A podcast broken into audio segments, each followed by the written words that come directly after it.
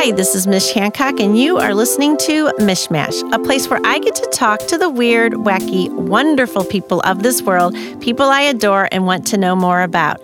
Today, my guests are Tara and Michael Gallina. They are the owners of Vicia, a St. Louis restaurant that celebrates vegetable forward cuisine, flipping our conceptions of what modern dining and eating tastes like. Welcome. Hi. Thank you guys for being here. Yes, it's a it's a nice day to be here inside. It's freezing So, outside. right? Oh, St. Louis cold. It's a, it's Although it's especially warm cold today compared to the Well, we week, have I a guess, heat but- wave going on right now. I mean, what is it like 30 something? know, I mean, I it, it feels like a heat wave though because we're so used to going negative whatever, you know. Yeah, It's I don't supposed to be remember right back signing. this weekend too. I know. I don't remember signing up for these temperatures when I moved here, but what are you gonna do? Welcome to the Midwest. So, um, so I got to I got to eat at your restaurant one time, which was so amazing. And the the thing I think about, like if somebody said, "Why should I go eat at Vicia?" I would say because they think in, of food in a whole different way. Like it is so not what you will see anywhere else that I know of. So tell me how you guys got to this place where you're like, let's do this. well, the whole story starting from the very beginning. No, the very beginning, the beginning of time. Um, uh, the very short, short version of the long story um, is that I met Michael. Um, five, how long? I don't know how long. About it's five been. years It's been ago, about yeah. five years ago. Um, well, we were working at an amazing restaurant in um, in New York called Blue Hill at Stone Barns, which is um, arguably one of the best restaurants in the country, one of the top restaurants in the world, um, and really the epicenter of education as it relates to sustainable farming and how chefs and farmers can better work together to create a more sustainable cuisine. Um, Michael was the chef de cuisine there for many years under uh, Dan Barber.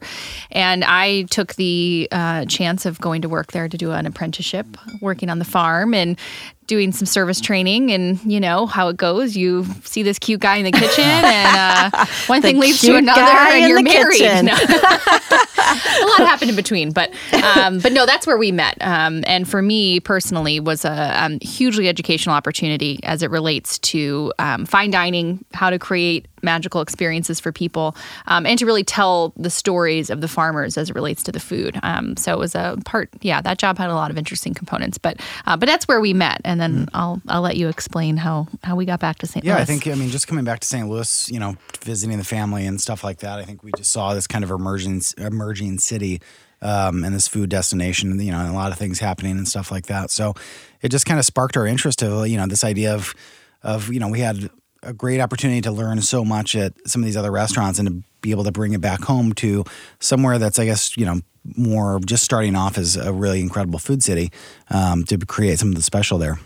and and is it it's purposeful where you your restaurant is located, Mm-hmm. correct? Because you're right by the CIC. You're right in there where all the you know a lot of startups and the that whole new everything that's going on with St. Louis and bringing all this new technology into the area. Now we've got this awesome new food. I mean, it all goes together, right? Yeah, I mean, I think when we first moved here, um, we had absolutely no idea where we would go, where we would open, if we would even open anything. It was all very unknown.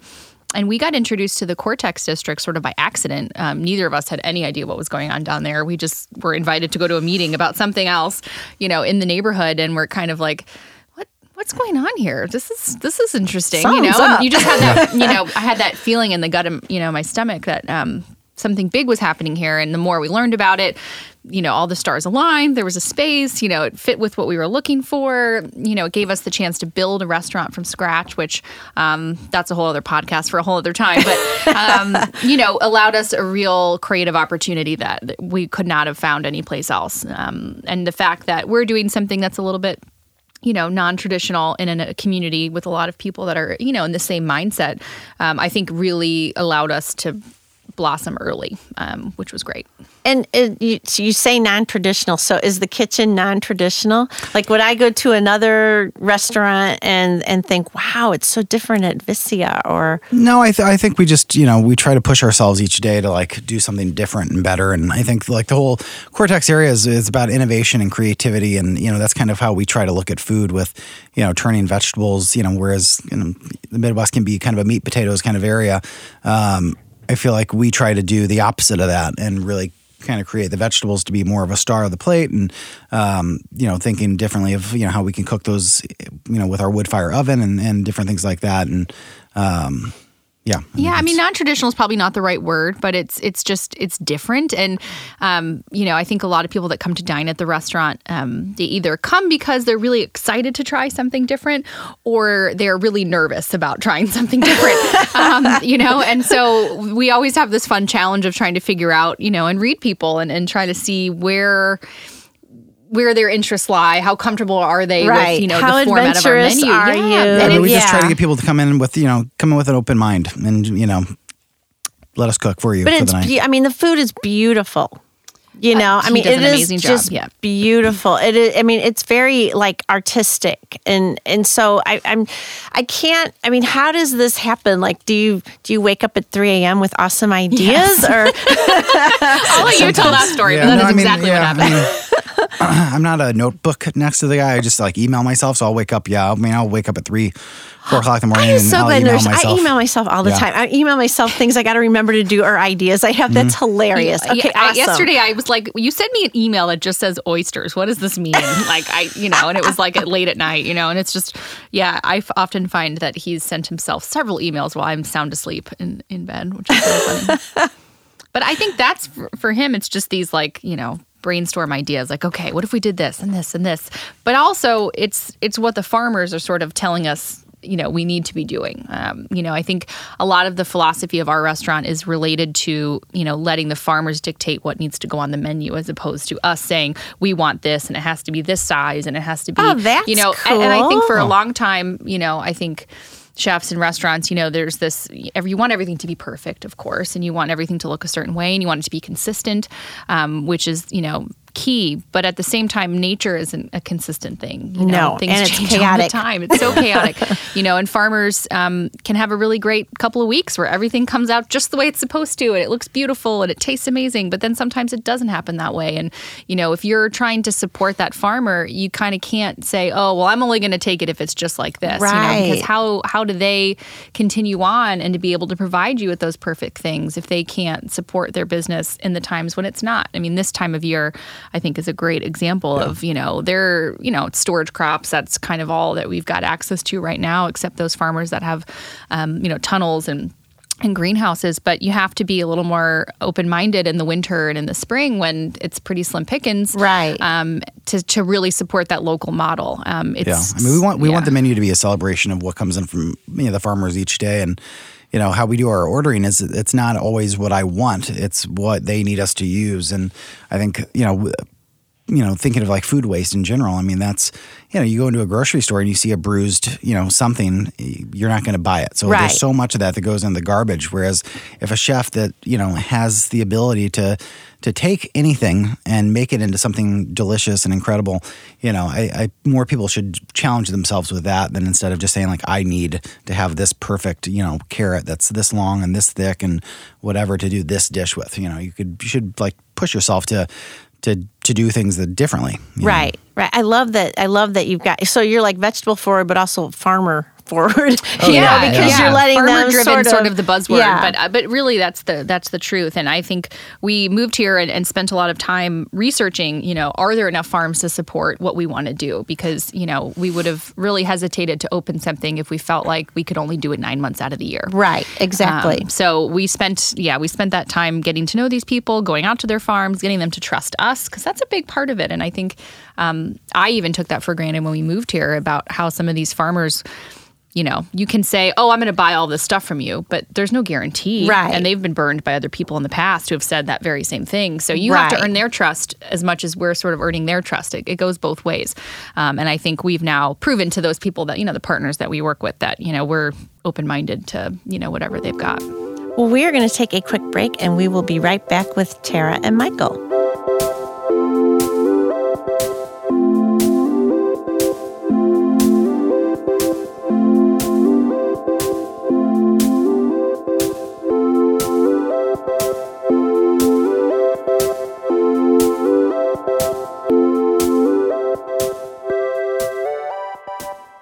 And we are back with Tara and Michael Gallina of Vicia. Um, I think we're back. Are we back, Sam? Okay. We're back. um, we are back. We were talking about 3 a.m. ideas. And in the break, I asked Michael, I'm like, well, are there some 3 a.m. ideas we should share? So, what are some 3 a.m. ideas you've had lately? Uh, I think the most recent one was kind of a. We did um, this big party for New Year's, and we did a baked potato bar. And I guess you know I was at home later on and whatever, and I also was kind of interested by one guest took a carrot and instead of the potato and s- smashed the carrot and made a loaded carrot. Ah. So um, yeah, that was one idea uh, recently of just like I mean.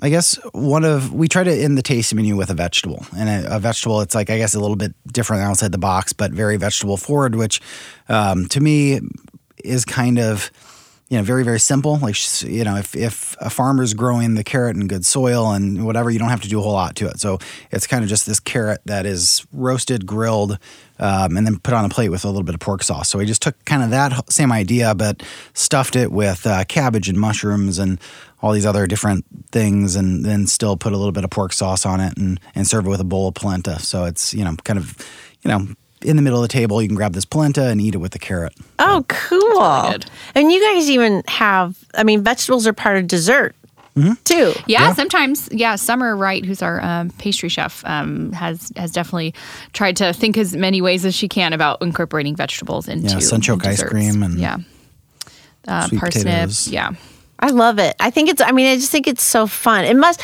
it feels so creative. I mean, I just can't even, you know, you, because we go out to our regular chain restaurants, right? And it's just like, here's a hamburger and fries. Wait, Not to say there's anything wrong with hamburger Hey, and every fries. once in a while, we- but we love a yeah, good I- hamburger yeah, yeah, I. I get there. I'm like, I have a hankering for a hamburger today. I must have one. But I love the idea of thinking, and because I mean, there's so many different kinds of fruits and vegetables out there, right? And and there's so many different pl- ways that you can play with them, and there's colors, and I just I think it's it's just amazing what you guys have done. And I mean, and your restaurant is really becoming well known in the area. Am I wrong? Uh, no, I mean we're really very fortunate um, that a lot of you know media has sort of latched on to what we're doing, and um, you know we had a it was kind of a little overwhelming, but we had a, a really great end of 2017 with a lot of awesome recognitions from um, both local publications as well as some national ones. Um, and for us, I mean, I think as as wonderful as that is, and you work really hard, and it feels nice to have somebody say you're doing a great job. um, you know, ultimately though i think it's it's nice that if anything we can be a part of the conversation of getting people across the country to say when i hear the word st louis or i hear the name st louis i, I think about a positive association with like there's all these great restaurants and there's all these chefs that are doing awesome things because it's not just us by any means. Um, you know and i think the more that we can help contribute um, to that conversation i think we feel a responsibility in that. Um, and i think that's part of the reason you know for michael to come back after 15 years of, of being away from living here is you know take like he said take those skill sets bring them to a new audience because not every cook gets the chance to go to the French Laundry and, and go to Sweden and all these amazing places that Michael went, um, you know, but he can share those things with people here and still try to give them that educational opportunity. So I think um, their recognition is awesome, um, but I think there's there's a responsibility that comes with that recognition for Right. sure, and we definitely feel that.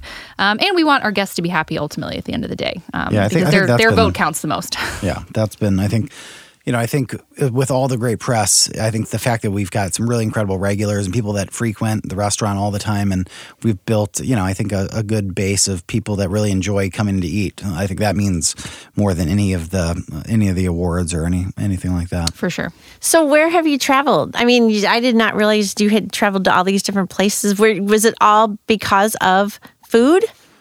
Yeah, pretty much. I mean, I um, I grew up here in St. Louis, uh, went to culinary school in San Francisco, and spent I guess about four years out there, and was very very fortunate to work with uh, Daniel Humm um, at a restaurant called Campton Place, and that's what actually took me to New York. I'd never even been to New York before I flew in to start work the next day, and Wow. um, yeah, Good story. just yeah, I mean. Somehow met someone on Craigslist to get an apartment that I stayed lived in for a couple months, and yeah, I, I mean, I'd never even been there until the plane touched down. So, um, moved to New York, thought I was going to basically be there for a year. Had no interest in really wanting to be in New York for that long, except for as just a you know everybody told me in San Francisco, it's like you've got to have New York experience to to to be something. So, Ah, got ya. um, so I went hoping to just get that one year of New York experience and stayed for 11 years. So, um, it was definitely not planned, but an incredible experience. And then just really fortunate to where in between, um, you know, working at Blue Hill, New York and Blue Hill at Stone Barns, uh, Dan helped kind of me go on this trip of traveling through Sweden and, and Spain and working in some of the best restaurants um, there for the course of like uh, two and a half, three months. Oh, cool. I love Spain. I lived there for a year. I love it there. Yeah, it was incredible. Good food. Oh yeah, Lots of garlic. Yeah, yes, yeah, lots of garlic, good seafood. It was yeah, it was really you know really incredible experience. Oh, wow. That's awesome. So, do you cook at home or are you just too tired to cook when you get home? I always wonder about this. Like, uh, you know, are you like Sunday going, oh, no, we're not cooking. I cooking? wish we did more than we do. I think there's always the idea that we're going to, and then you're like, uh, let's just go out. I mean, it's, I think we're, well, part of it is we have this really small apartment right now with like a very limited kitchen space. So it's like, we just like have so much going on when we cook that it's like you feel a little limited by the, by the space constraints. But, um, but we, we do every once in a while. I, I cooked on New Year's. I cook too, but, um, I, I don't get to do it as much as I like, but um, you know, we, we like to treat ourselves to a nice dinner when when we can, but um, it's definitely not as, as frequently as I'd Yeah, I like. think I think Saturdays before we leave the restaurant, usually we'll try to like put a little grocery kit uh, together for It's a nice some thing about and- owning your own restaurant. You have a, a nice grocery store you can Oh, always yeah, that's So- true. That's true. So I had, and I've talked about this on the podcast before. I had a really interesting experience one time where I went into the grocery store and there were no fruits and vegetables. They had missed one shipment. You know, one shipment. Oh, wow. And and I was like, wow, we're. I mean, they had some, but it was very sparse. Yeah. And I thought that's that we're one shipment away from you know not having the, the fresh food that Yeah. we're Yeah. so used to. We think there's just a plethora of it out there. You just walk in the grocery store, there it is. Um, so, I mean, with that thought in mind, I mean, talking to the farmers out there, I mean, did they? I mean, did they have a sense of like, yeah, this could, you know, one one just one shipment away from nobody having fresh food. I mean, I think their uh, farmers always live with that fear of it's one frost away or Right. you know one terrible tornado or whatever the storm is that could totally wipe out everything that they've worked so hard to grow. Which I think, um, you know, a lot of these farms will do these CSA programs. I think as a as a little bit of an insurance where you can you know get your your customers to sort of upfront pay for what they're going to receive as a So way what's to a CSA program? um, so CSA stands for Community Supported Agriculture. Okay, Um, and a lot of times you can buy a share um, into one of these CSAs, and then let's say it's 400 bucks, and it's for eight weeks, and every week you go to the, the market or wherever their pickup location is, and you get a basket, and it's just whatever they've got. You don't choose; Ah, they choose for you, which is kind of more or less like what we do, Right. Um, and I think those are really um, wonderful for people to sort of think, start thinking in this way that we're thinking of, like, okay, I've just got to be creative with what's available, as opposed to going to the grocery store and saying, well, I can have pineapples and I can have avocados and I can have all these things that are shipped from anywhere because Right. anything is available,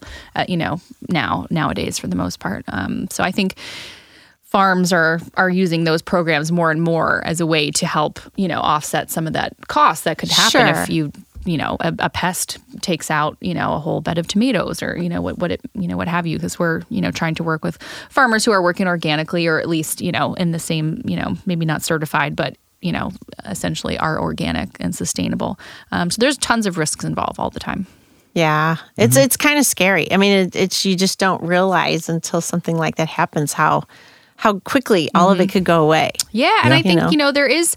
I think some of that stigma, as Michael was kind of just mentioning, with like the bruised vegetables, like there are things that can be. Maybe there's beetles that bit into the leaves or things like that, and they don't look great anymore, but they're still edible. There's still you know? yeah, there's And- Yeah. definitely edible parts. and there's there's got to be a, a change in mindset of of everybody just wants everything to look perfect, you know. And I think that's you know a huge contributor to why we have so much food waste in this country and so many people who are starving, but there's all this food thrown in the garbage. Right. You know, it's just um, that's frustrating. So I think you know when we do get some of these weird things, we almost try to call it out on the menu to kind of get people to be like, "Well, why are you calling it an ugly carrot?" And I'm like, "Well, because it is, but it still tastes great." But it, it tastes yummy. It's just not the prettiest, had, most I've perfect had some, carrot. some customers or guests of ours that have come back and been like, you know, I sought out the ugliest vegetables I could find at the grocery store, you know, because you Really? inspired me to do that. And I'm just kind of like, that's, that's pretty cool. That is cool. I love it. Well, we're going to take another break and we will be right back with Tara and Michael.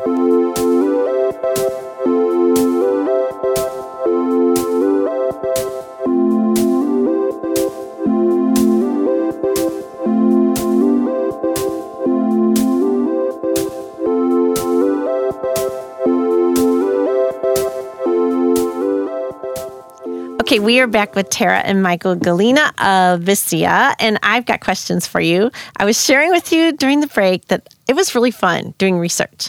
So, one of the questions I have um, tell us about your favorite little known vegetable. I, I myself learned about samphire. Which is a sea pickle. I'd never heard of it before. I um, learned about yard long, which don't are know that one. okay. They are beans. They're called yard long. yeah. They're from Oh, okay, Asia, okay. but they're not. They're only a half a yard. Okay. they're they're called actually yard longs. a yard Okay. long. And then oca, which is a New Zealand root vegetable. I mean, I was like, my gosh, there's so many different vegetables I've never heard of. So, is there one that you've worked with that we haven't that is little known? I would probably um, pick Celtuce, Ooh, which is really fun. Should I take yours?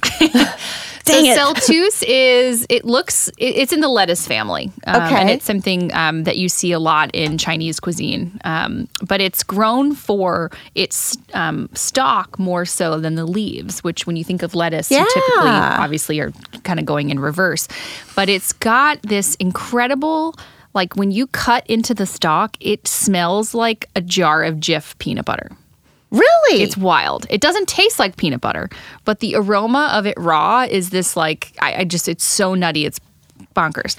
Um, but you can't eat it raw. You have to sort of peel the stalk, and I I can let Michael explain what he does when he cooks it. I just know that it's delicious. But how do you cook it? I, I usually just braise it or serve it raw, but No, you don't serve it raw.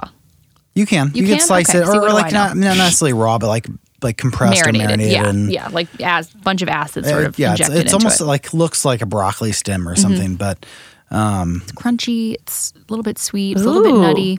Um, but yeah, he like puts it in one of those vacuum seal bags and then puts a bunch of wonderful things into it and sucks all the air out. And then it's like it almost like has that like sushi. Looks like a piece of Yeah. sushi. Um, that's really fun. And we have gotten some locally. Um, some of the farmers have grown celtuce here, um, and you can use the leaves too, and it makes a lovely broth. Um, but it's just yeah, you don't find that at the grocery store. That's for No, sure. I've never even at, heard um, of it. at like you know Asian supermarkets and things like that. Oh, cool. Yeah, I, I'm I'm having a hard time thinking of one, but I would I mean I would say I think not even.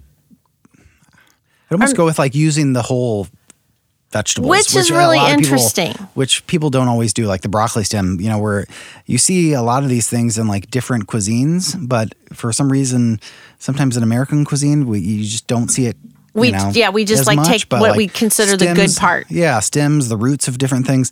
I'd also go as far as not like not even thinking about vegetables, but I think one thing that people don't think about enough is fish. Uh, yeah, fish, like everybody gravitates towards like the salmons and the halibuts and the sea basses of, of the world, but no one I think looks at underut- other underutilized fish um, yeah, enough. And you know, we too many people are doing salmon, which you can't get a lot of fresh salmon. You know, Right. it's, it's all farm raised or it's you know whatever. And there's definitely a difference between but there's farm some really raised and incredible wild. fish that I wish people would open up a little bit more to, like you know, hake and uh, butterfish and and other you know just underutilized product that would help you know the ocean kind of refill itself. in a lot of Sure. I haven't even heard of butterfish. yeah, they're delicious. They're like little sardine, almost like sardines, but not uh, much more mild. Atlantic. than I mean. Atlantic, we, we yeah. worked with them a lot in New York. Um, uh, so like Lo- Long Island and, and areas Yeah, like I mean, that. we were very fortunate to where there's a program, and it's becoming more and more all over the country. But it's uh, called Dock to Dish, where it's basically it's like what Tara was saying with CSAs and farms.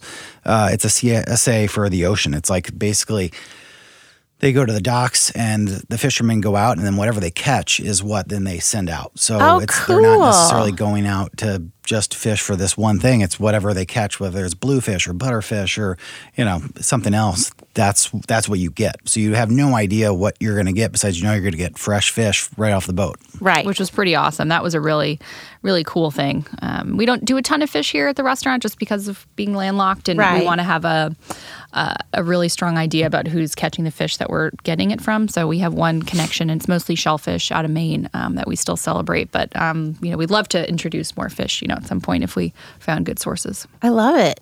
Awesome.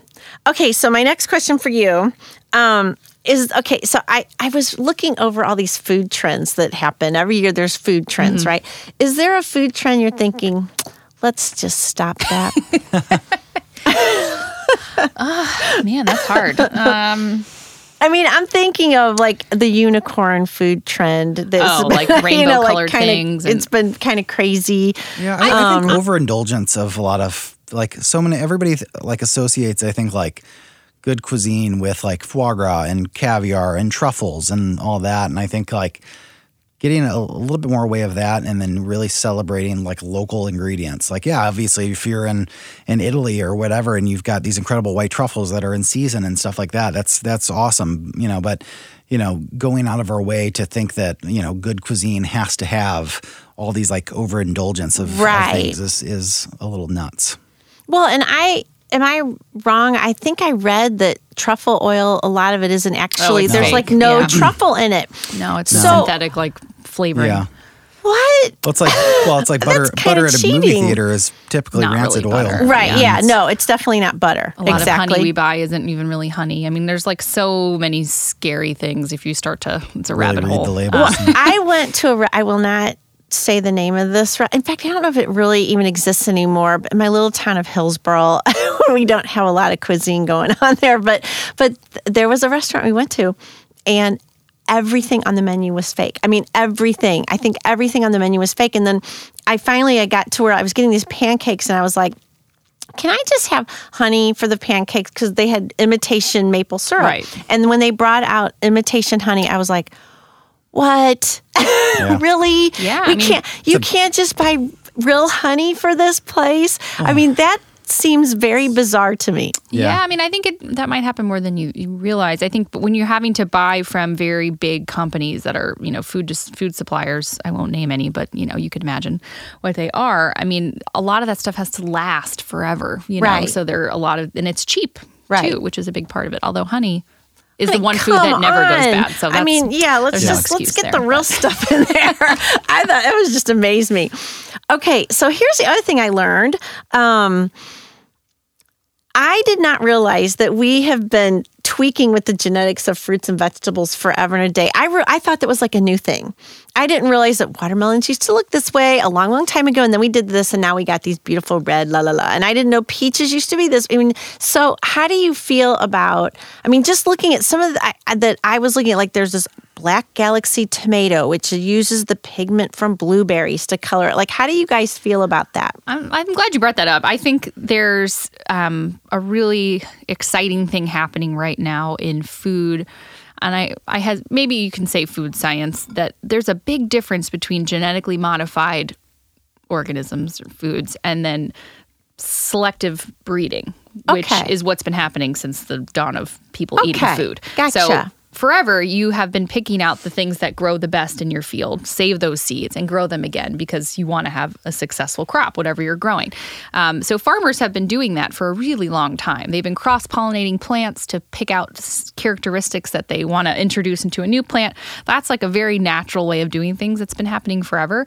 And for a really good period of time in our american history i think people stopped doing that for flavor and they did it for um, transportation being things that could sit on a shelf for a really long time or Right. ripen much later so that they didn't get bruised during you know shipment um, but now you've got really interesting plant breeders who are working with chefs to say, okay, how do we make the food taste good again?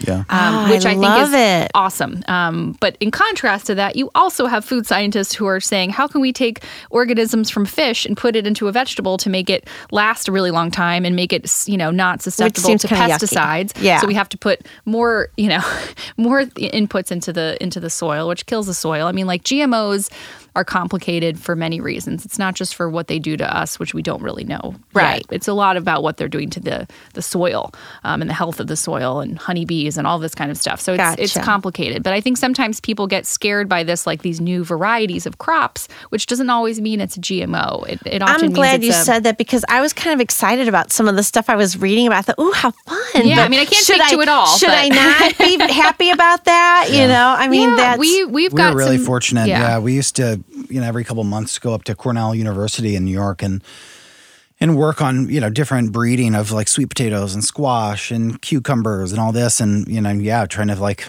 really create things that were more flavorful and you know that also were you know that you could grow in uh, on your farm and not have to worry about tomato blight or you know things Right. like that you know affecting it. a really good full circle story is that years ago, there's amazing breeder at Cornell. His name is Mike Mazourek. He had been working for years on creating a not spicy habanero pepper. Because he loves the flavor of a habanero, but obviously they're crazy Yeah, hot, and right. you can't eat much else after it or taste much else after it. So he finally was able to create this pepper that was a habanero that tasted like a habanero but wasn't spicy. And we were part of the experimental trials at the farm Stone Barns where we worked at Blue Hill. And we used to be kind of serving that to our guests as saying, hey, this is an experiment that's going on right now. Like, this is really cool. So, six months ago, we, I think, was it Instagram? I don't know if it was no, social no, I media. just got. We were actually in New York, and I got a text from Earth uh, Matt, One of the farmers, was a yeah. farmer at Earth Dance, and He's like, I've got these habanada peppers, which is what they were called. He ended up calling Oh. them. And we're like, you're kidding me. You're growing them? Like, so well, we, he asked me, yeah, because he was like, you know, have you ever heard of these? And I was like, yes. We were like, Uh, yeah, we're I'm pretty very to intimately Yeah. involved with these peppers. Wow. And now it's something that anybody can grow, Yeah, it's you in know. Johnny's and, catalog. and they're Oh, delicious. cool. And so we've been serving them on our tasting menu and being able to just say, like, I know you're going to think that we're going to we're trick trying you to, we're and trying it's going to to be really kill hot you with these things. but it's not. So like to see that like cycle of things is really cool. So there's Oh, there's is a lot of stuff like that happening right now, and I think a lot more. Um, Plant breeders are are understanding that people want things to taste good, not Right. just to be long lasting and pest resistant, things Right. like that. So um, it's not all scary. I love it. Well, thank you for that. And I actually can I ask you one bonus question? Sure. Do you guys have a favorite foodie movie? Foodie movie. I love Ratatouille. I was gonna say it's gonna pick Ratatouille. I love it. Yeah, I think that's a pretty great one. All right. Thank you. Well, thank you guys so much. And You're welcome. Thank congrats you. with all the fabulous things going on with the restaurant. And your your website is It's uh, viciarestaurant.com. Okay. And we've got our menus, which we um, we do change the menu a lot, so we try to update that as frequently as possible online. Um, you can make reservations online. Check out, you know, what's going on, you know, on our Instagram feed and all that stuff. Well, I'm so glad you guys are here. Thank you so much. And for everybody out there, thank you for listening to Mishmash Podcast. Uh, please be sure to subscribe on iTunes if you have not done so already. Have great days. Thank you.